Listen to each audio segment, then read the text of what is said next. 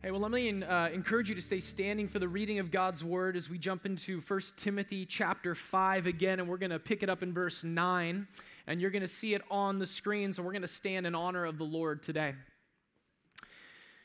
Paul writes and says this Let a widow be enrolled if she is not less than 60 years of age, having been the husband of one wife, and having a reputation for good works. If she has brought up children, has shown hospitality, has washed the feet of the saints, has cared for the afflicted, and has devoted herself to every good work. But refuse to enroll younger widows, for when their passions draw them away from Christ, they desire to marry and so incur condemnation for having abandoned their former faith. Besides that, they learn to be idlers, going about from house to house, and not only idlers, but also gossips and busybodies, saying what they shouldn't. So I would have younger widows marry, bear children, manage their households, and give the adversary no occasion for slander. For some have already strayed after Satan. If any believing woman has relatives who are widows, let her care for them let the church not be burdened, so that it may care for those who are truly widows. This is the word of the Lord for this morning. You can be seated.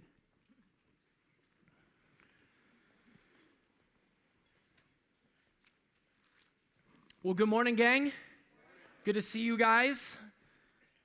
People online, good to see you as well, kind of.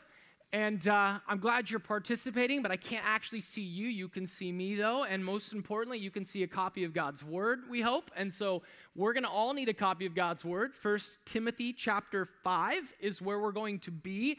First Timothy chapter 5. And as you're turning there, let me just introduce myself. My name's Scott. I'm the lead pastor here at Doxa Church. It's a joy to have you with us this morning. I just met some folks that are new. And so if there are other folks that are new out there, I would love to meet you. I usually hang out in the lobby at the end of the service would be glad, delighted to uh, hear your story and see how we might help you get connected at Doxa. And uh, as well as you're turning to 1 Timothy 5 and you go to Doxa Church, um, I would love to ask a favor of you. Uh, by God's grace, uh, there will be about four of us leaving tomorrow morning on a two week trip to Uganda to consider some church planting partnerships. And so if you think about it over the next two weeks, if you could keep, I'm, it's myself, I'm going, and uh, we're taking two of our interns that just graduated, and I will be preaching about 14, 15 times over the span of about nine days, and then dragging them along to preach as well. And the goal is that in Uganda, we can foster a long term partnership towards church planting for the next, let's call it 30 years. There is already, um, I want to say, in the teens amount of churches that are kind of been planted out of the hub, which is Lugogo Baptist Church, which is where I'll be preaching next Sunday. And uh, through that church, we're looking to partner with other like minded churches and plant some churches in pockets that are entirely Muslim dominated and hopefully that will be a part of the legacy of Doxa Church is that we get to participate in something like that. And so, as is common with things like this, they want me to go out first, make sure we're legit, and uh, hopefully I don't screw that up. And uh, if I cannot do that, then we'll be able to send teams in the future. My goal is that our whole church, being mission minded, gets to go various places around the world. If I had my druthers, I would want a partnership on every continent towards church planting for the glory of God. I'm always thinking big, but why not, right? Why not? So, this is the one that we have uh, been given the opportunity first and foremost through a member of our church who's been serving in Uganda since 2006, and we hope to see that now become a partnership with Doxa. So, would you pray for me the next two weeks? Fantastic. That would be awesome. Oh, pray for the interns too. They're scared to death. Let's do that. Okay? have no idea what to expect. I'm like, listen, always be ready to preach, pray, or die, okay? That's how it works. And I'm dead serious. So, they're terrified. Let's help them. Let's help them. Okay. Title of the message this morning The Church's Guide to Widow Care, Part Dos. The Church's Guide to Widow Care, Part 2. One of the things Timothy has been given from Paul is this idea from the very beginning of the letter that the reason why Paul's concerned with the church's order and conduct is because the church's order and conduct communicates something. It communicates to the church what God values, but it communicates to the outside world who God is, what his heart's like, what the gospel is, right? that in some way, by the way we order and conduct ourselves, we are proclaiming both internally and externally basic truths like Jesus Christ came to save sinners. And all God's people said, God has a vested heart in those who are sinful and broken and beaten down. And so the way we conduct ourselves as a church communicates that reality to let's just be honest, to where we are right now, which is to a cancel culture world that is basically what we're living in, correct? And you think about a cancel culture world, and when our conduct doesn't appropriately communicate what God wants the church to communicate, what happens is it gives credence to validate our culture's unbelief as they can continue to pick at little discrepancies that they find between the church's behavior and our book, right? Nothing fuels them more to be, see, aha, that's why I'm not a Christian. Look at you guys. The difference between your conduct and the Christian faith that you say to believe are so different, y'all look like hypocrites, right? Something like that and it validates, it affirms, it confirms their unbelief when they can see that all of this isn't as consistent as your book makes it seem. And so Paul has honestly been concerned the entire time really about the fact that if our conduct doesn't isn't in line with the scriptures, if our behavior isn't in line with the book, it weakens our witness. And that same theme is true as we get to widows. If we don't properly take care of widows, it doesn't properly display God's heart to the world. Widows, the subject that most of us uh, confessed two weeks ago that we've never heard a sermon on widows ever in the history of our Christian faith. And I was frustrated about that. Because if we're honestly being faithful as shepherds to preach and teach God's word, it's 14 verses in First Timothy.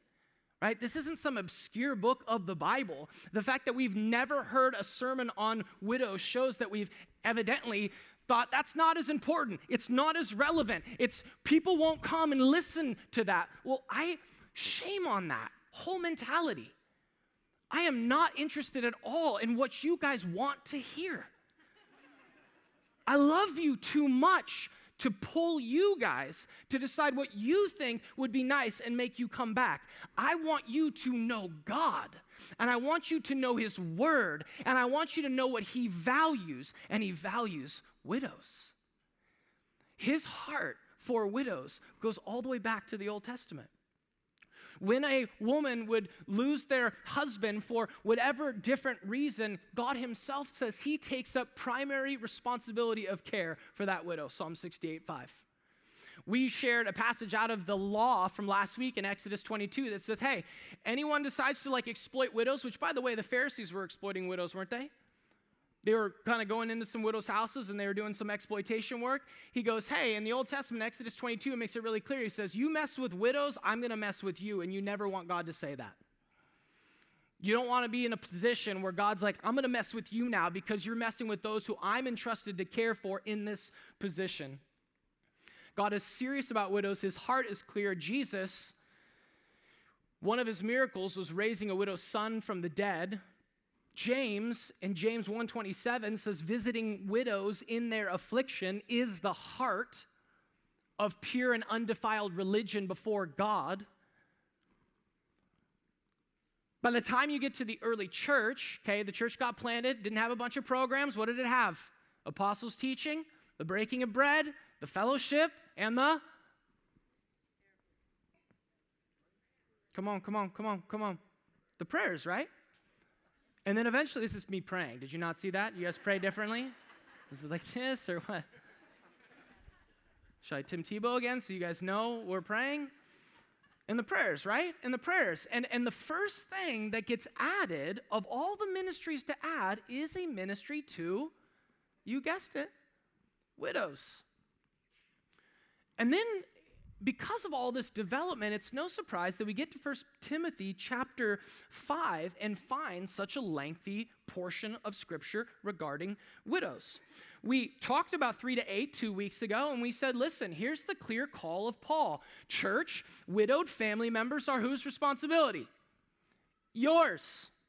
Widowed family members are your responsibility. You are the first line of defense for someone in your family or your circle of responsibility to be taken care of. That's you. And listen, you need to take that responsibility seriously because to deny that responsibility is to deny the faith, and you would be worse than an unbeliever. Why? Because even unbelievers have the decency built into them, being image bearers of God, to know they should take care of their own. So, if we as Christians entrusted with so much more, the gospel of God's grace, the reality of Christ crucified for sinners for the forgiveness of sins, the gift of his mercy going to undeserving sinners, the least we can do is pour into those that are in need.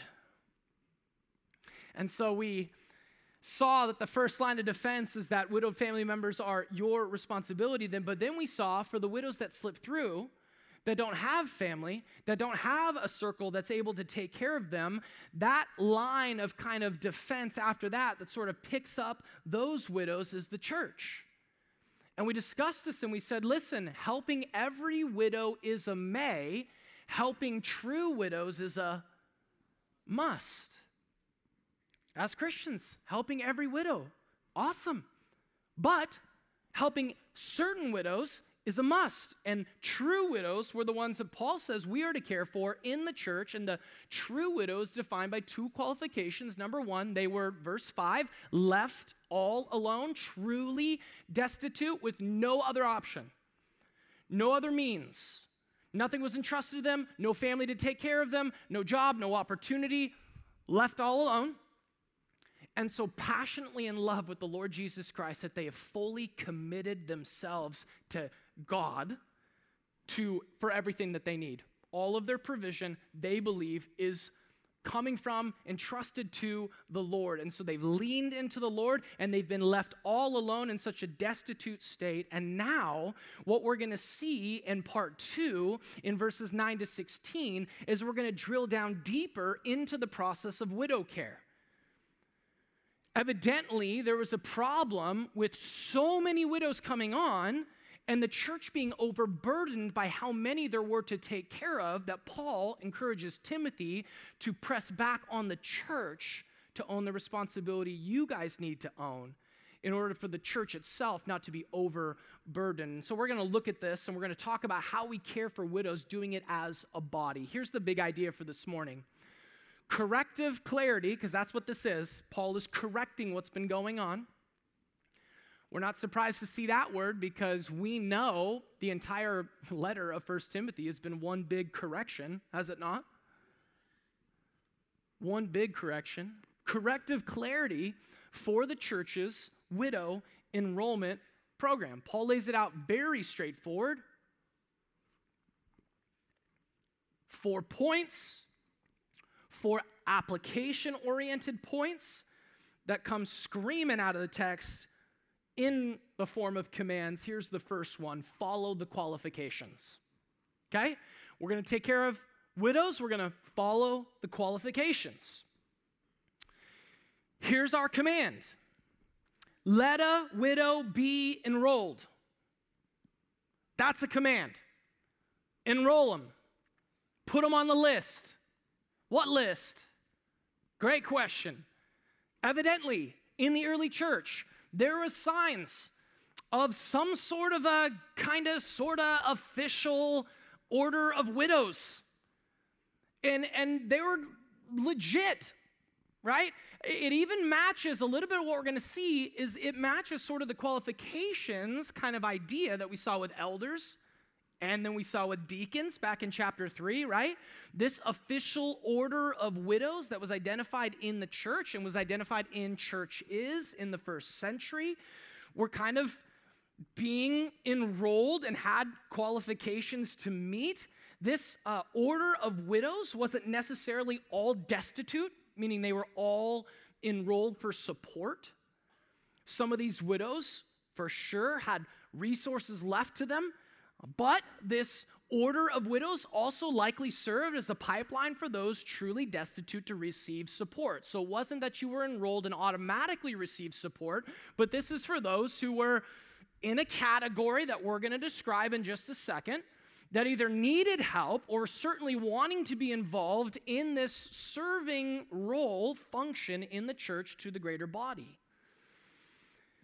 And so Paul says, hey, let them be enrolled. Command, enroll them if they meet the qualifications. And what are the qualifications? Well, we see a few. How, one has to do with their age, one has to do with their um, relationship with their husband, and one has to do with good works. And so we're going to look at these. Let a woman be enrolled, or excuse me, let a widow be enrolled if she is not less than 60 years of age.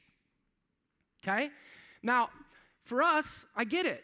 60's the new 50. I feel it out there, okay? I see you guys. You're looking great. All right? Well done. I don't know what is that lotions or what is that? You know, it's exfoliating. It's fantastic. And so you guys are looking good. And and so you're like, man, I don't know. This is insulting. 60. I could like fit in this, you know? Um, here's what's going on. 60 was kind of like that high number where um, you were getting old. Okay? But like one of those things where like, you know, Social Security is right now, right? When do you get Social Security? Like 60, 65, right? Is that right? Okay. And um, and like it's drying up fast. Like, is our generation gonna get any of that, right? No, someone said no. Because now the 65 year olds are living to what? Old. Y'all are old, real old, all right? So, so, so when I say 60, it doesn't translate as much, but think like, you know, older when I say 60. Like, options are limited. Like, probably not gonna get on the market again, if you know what I'm saying. Tracking?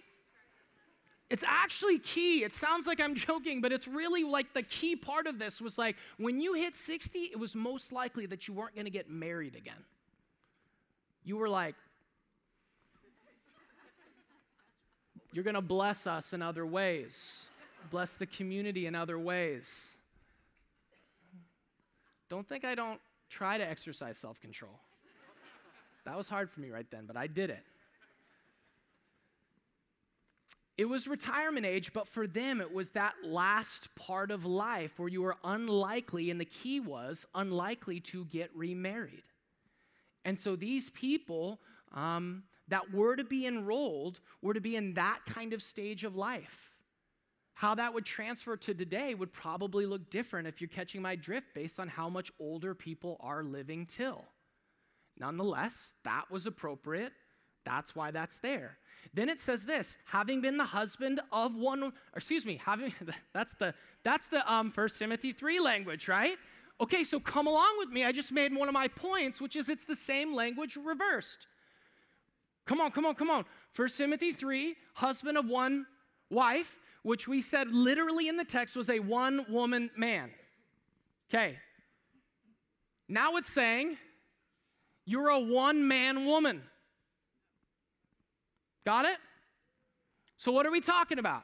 You are the, you were that's the idea. Having been, you were the wife of one husband.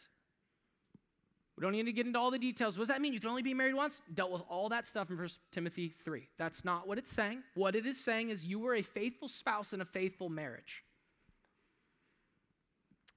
Enroll that person. You were devoted to your husband. Enroll that person. You had your eyes and your heart on the man you were married to. Enroll that person. They're not less than 60, and they loved their husband. Enroll that person. And then do it like this consider their good works. Here's another qualification not less than 60, having been faithful to one husband, having a, here it is, reputation for good works. In other words, you say this gal's name, and everyone's like, oh man, she's the best. That gal is everywhere. She serves so faithfully. She loves so well. She prays so hard. She counsels so deeply. She's always there when you need her. Her reputation precedes her. That, that's what's going on here. Now, what I want you to understand about this example that he's going to lay out, first of all, it's worth emulating, ladies in particular. This is worth emulating what he's going to lay out. You have a reputation for good works. There are five elements to these good works that he focuses on, okay? Five of them. Here's the first one raising kids. You want to see true, godly, biblical femininity? You'll see it in a mom who delights to raise her kids. You'll see it in the word here. Raising is the word nourish. They nourish their children.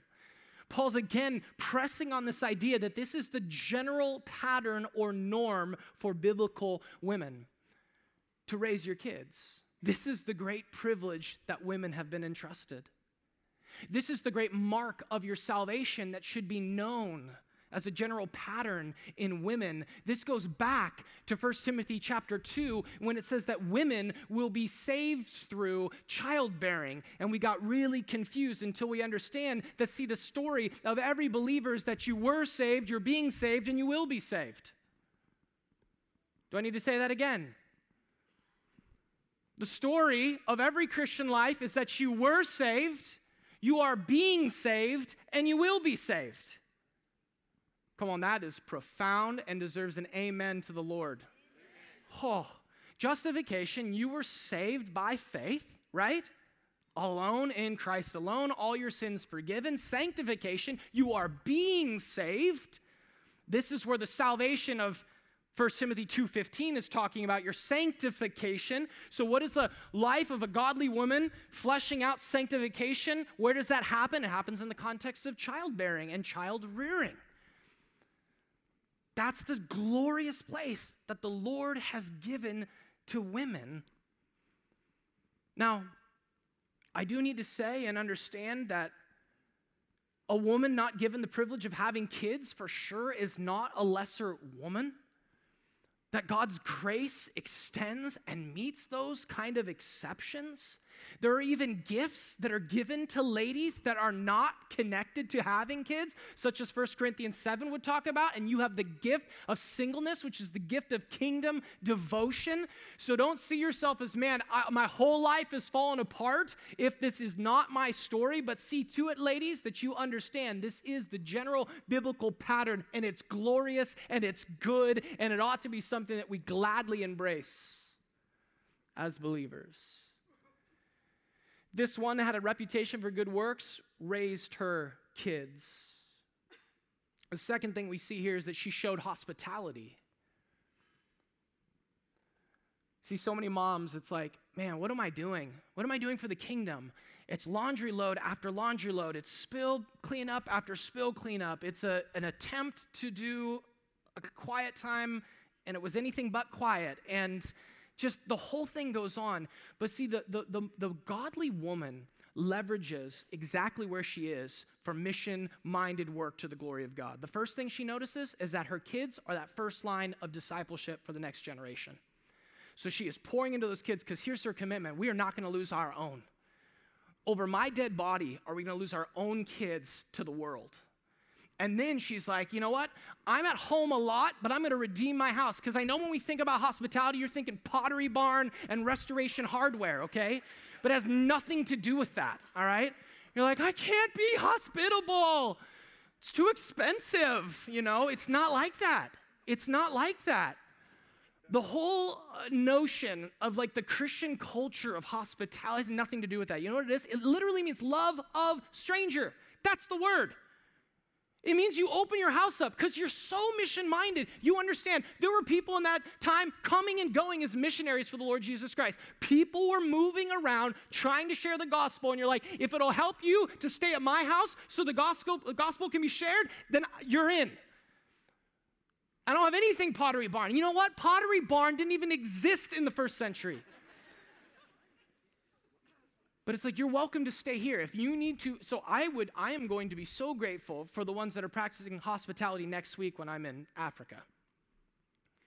Because they're going to open up their homes and I'm going to stay there, and it might not be as great of a sleep as I would get at home. But I need to sleep while I'm there. This is a mission minded woman. Then it says she washed the saints' feet. This is the kind of woman you should be. This is the one that's getting honored. This is the one we're commanded to enroll. The one who raised his kids, the one who shows hospitality, the one who washes the saints' feet. Did she, you mean literally? Maybe. Wouldn't have been above her. But in all reality, this was likely, especially when it's generally applied to the saints. It wasn't like she was literally washing every saint's foot. But again, could it be that she was washing saints' feet? Again, wouldn't have been above her. When we see this and we understand how the terminology gets used, it's kind of a euphemism or it's a figurative expression of this symbolic act of service. In other words, what, what's being said here is this woman saw needs, and no matter how humbling, no matter how costly, and no matter how inconvenient they were, she was willing to meet them. There wasn't something that she felt was above her. She was willing to sacrificially lay her life down for the sake of the saints. It was something she was active in. And she cared for the afflicted.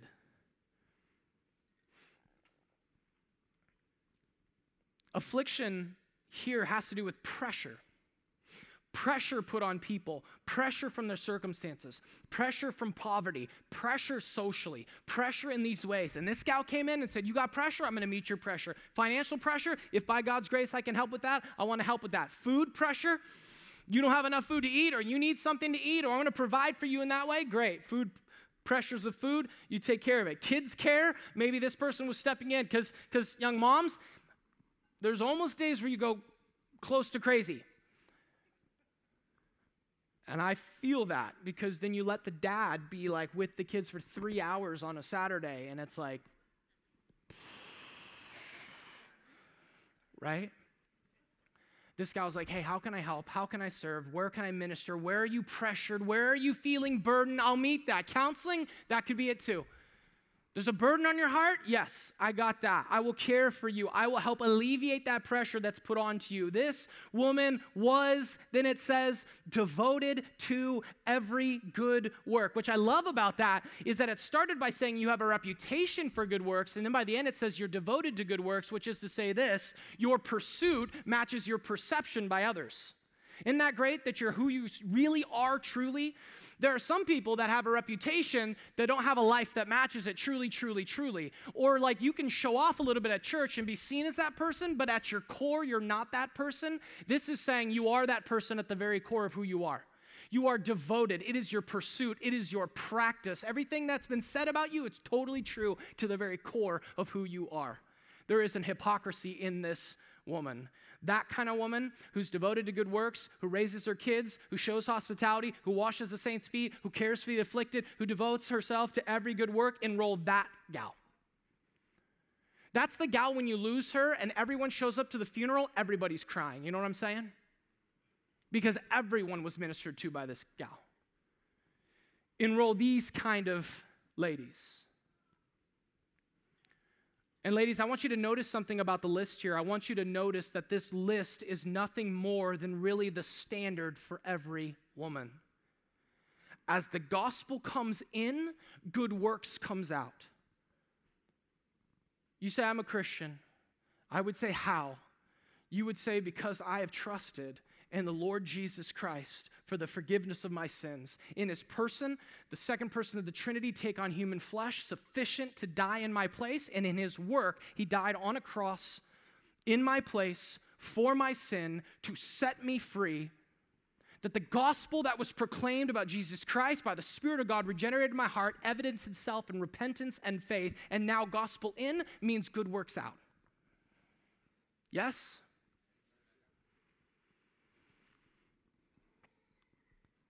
In a world of such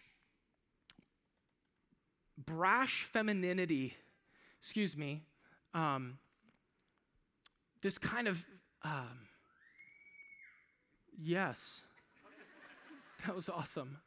This kind of rebellious against the biblical patterns for women, be this kind of woman. Temptations for you guys, ladies, is to think that you only do this. I only stay at home. What kind of impact could I really be making? But I want you to notice what, in fact, didn't make the list that can often just get us messed up in terms of what our focus is. I want you to notice that what didn't make the list is education level. That there's some sort of like uh, luring temptation that, like, well, you can be a mom and stay at home, but like, do you have like a doctorate degree so you can feel better about staying home?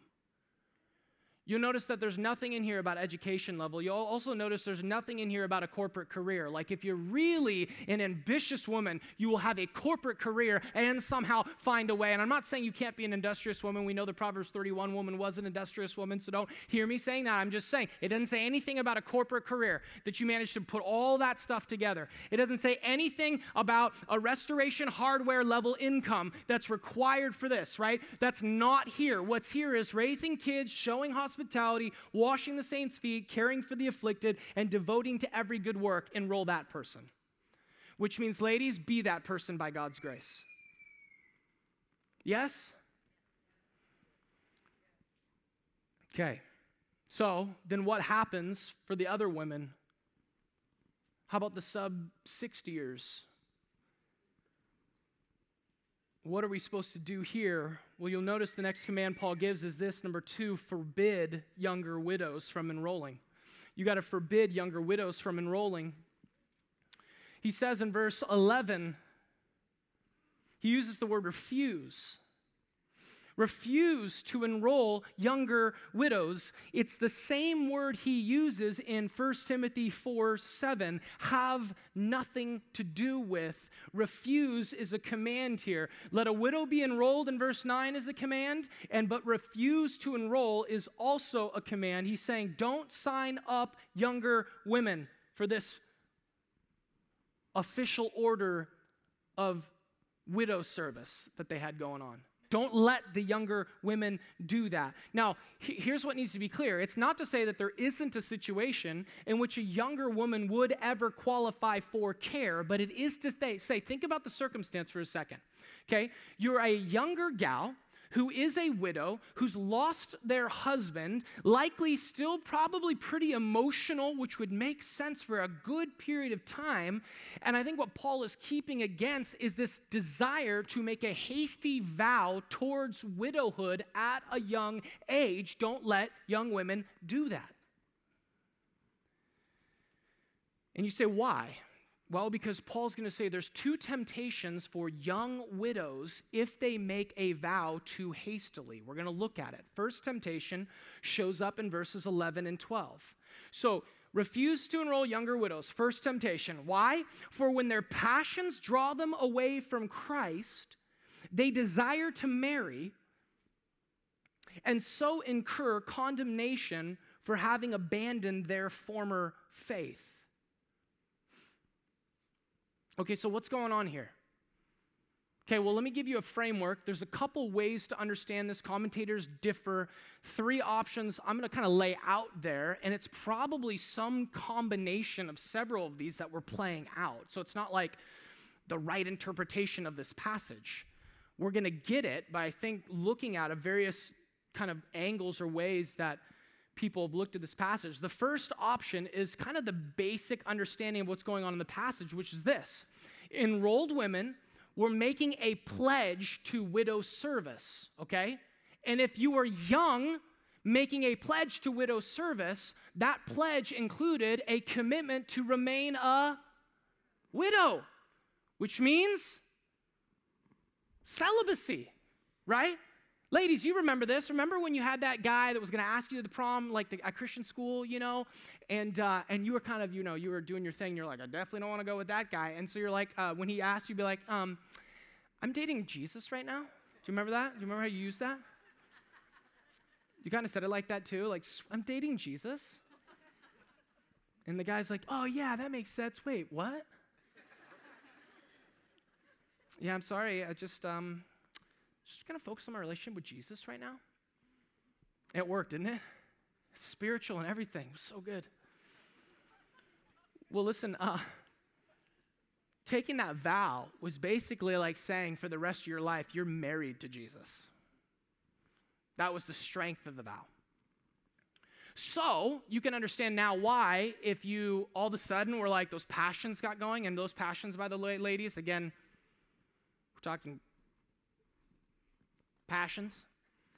If they got going, because you're a young lady still in the prime of your life and you were desiring to be married and you were drawn away by those passions to be married, what would that look like when you had made a vow to marry Jesus?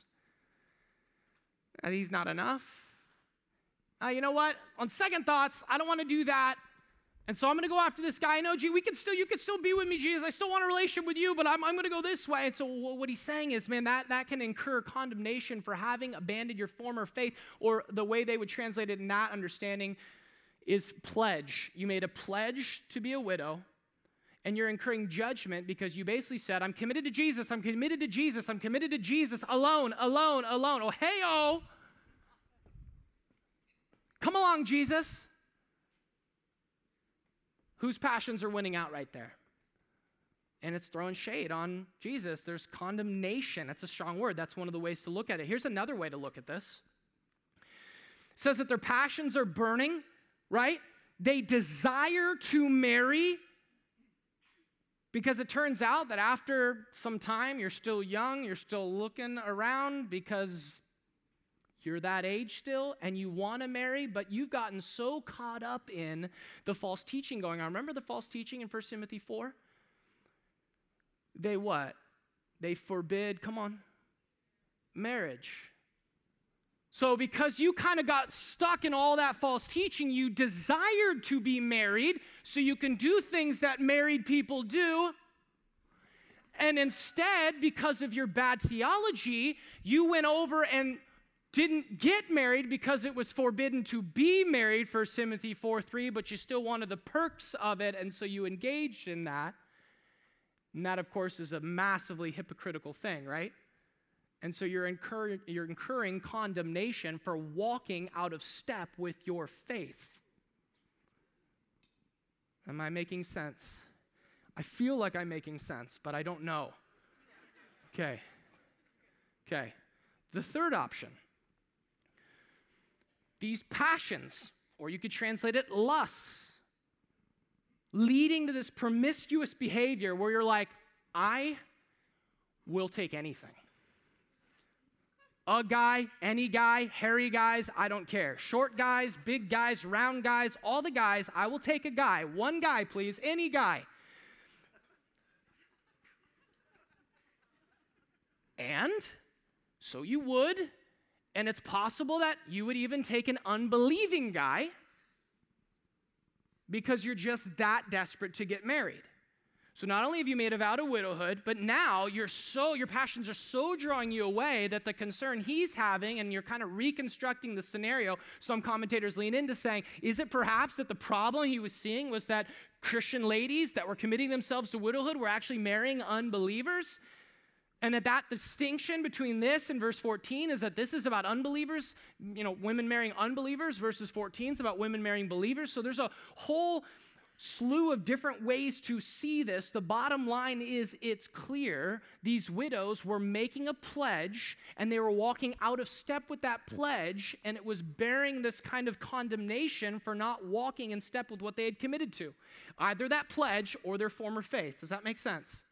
That's what he's saying here. So they're susceptible to being drawn away to living in a, a hip- hypocritical life. And then it says the second thing that happens is this.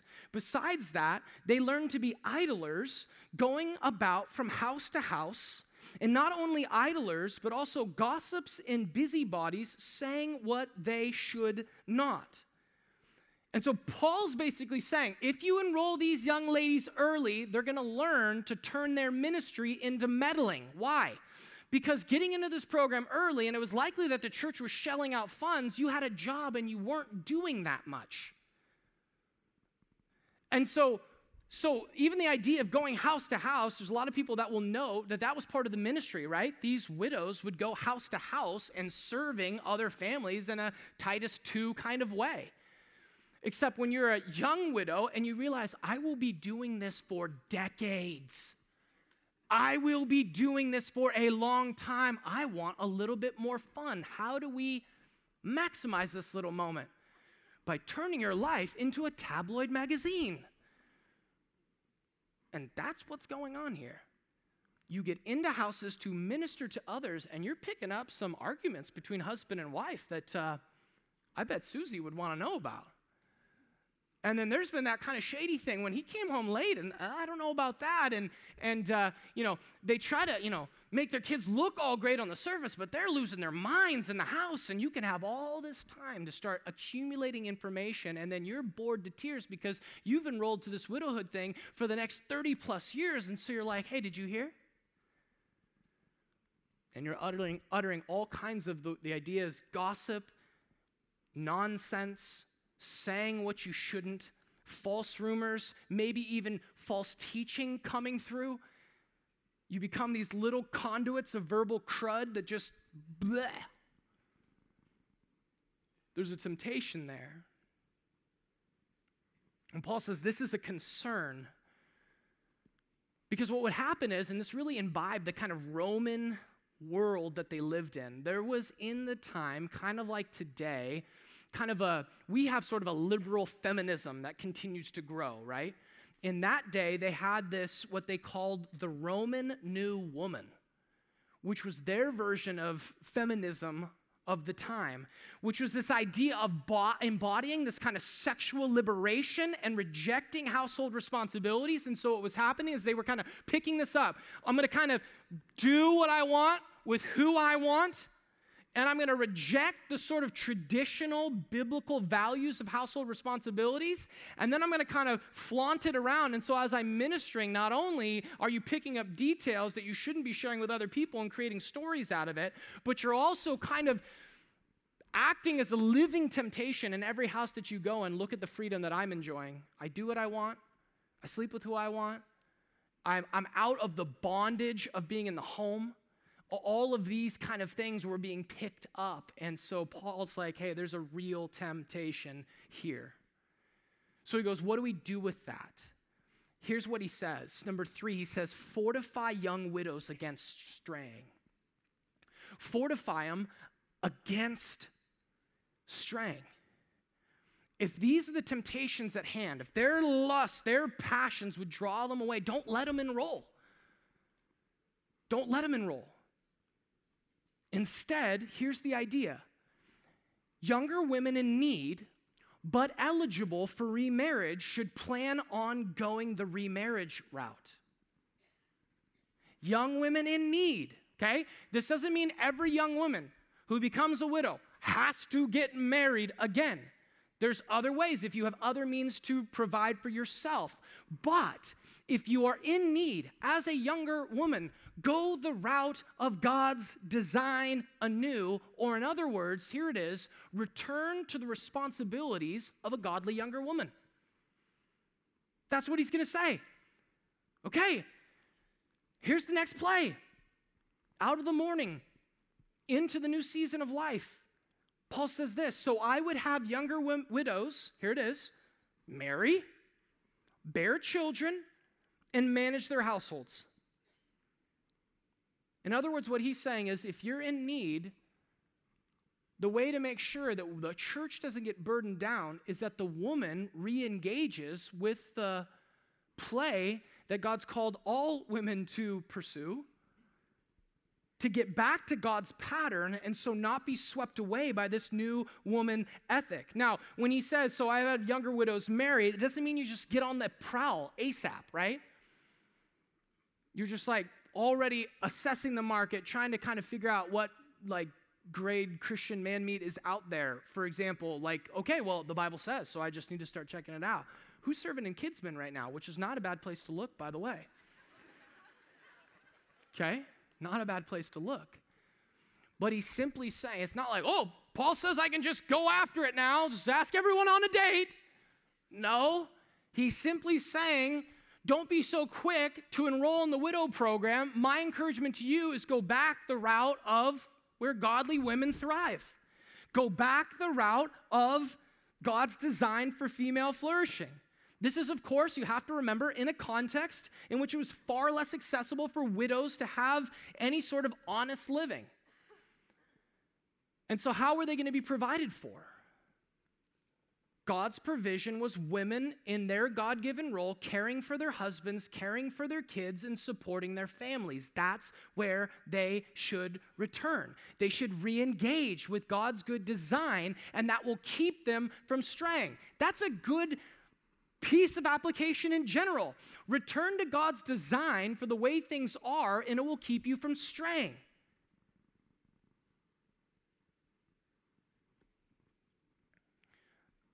Evidently, some already had been straying. See, because if they weren't following this pattern, they were giving the adversary an opportunity to be like, see, look at your witness. Look at this. You claim to be Christian, and look what you're doing.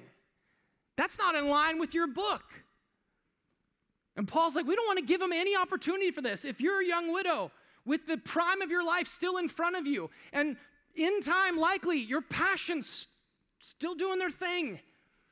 Let's honor the Lord by going back the Lord's way and not signing up prematurely for this. It protects the church.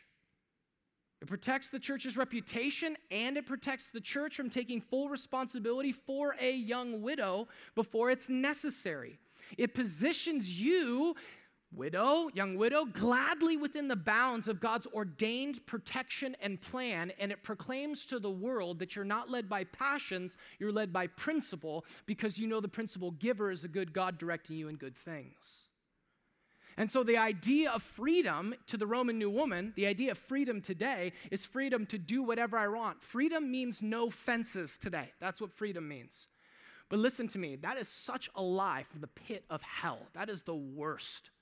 Freedom is when you have fences around you that God has ordained and you walk in that area with joy. Okay? You will be a slave to someone. The free woman thinks they're free. No, you're not. You're enslaved.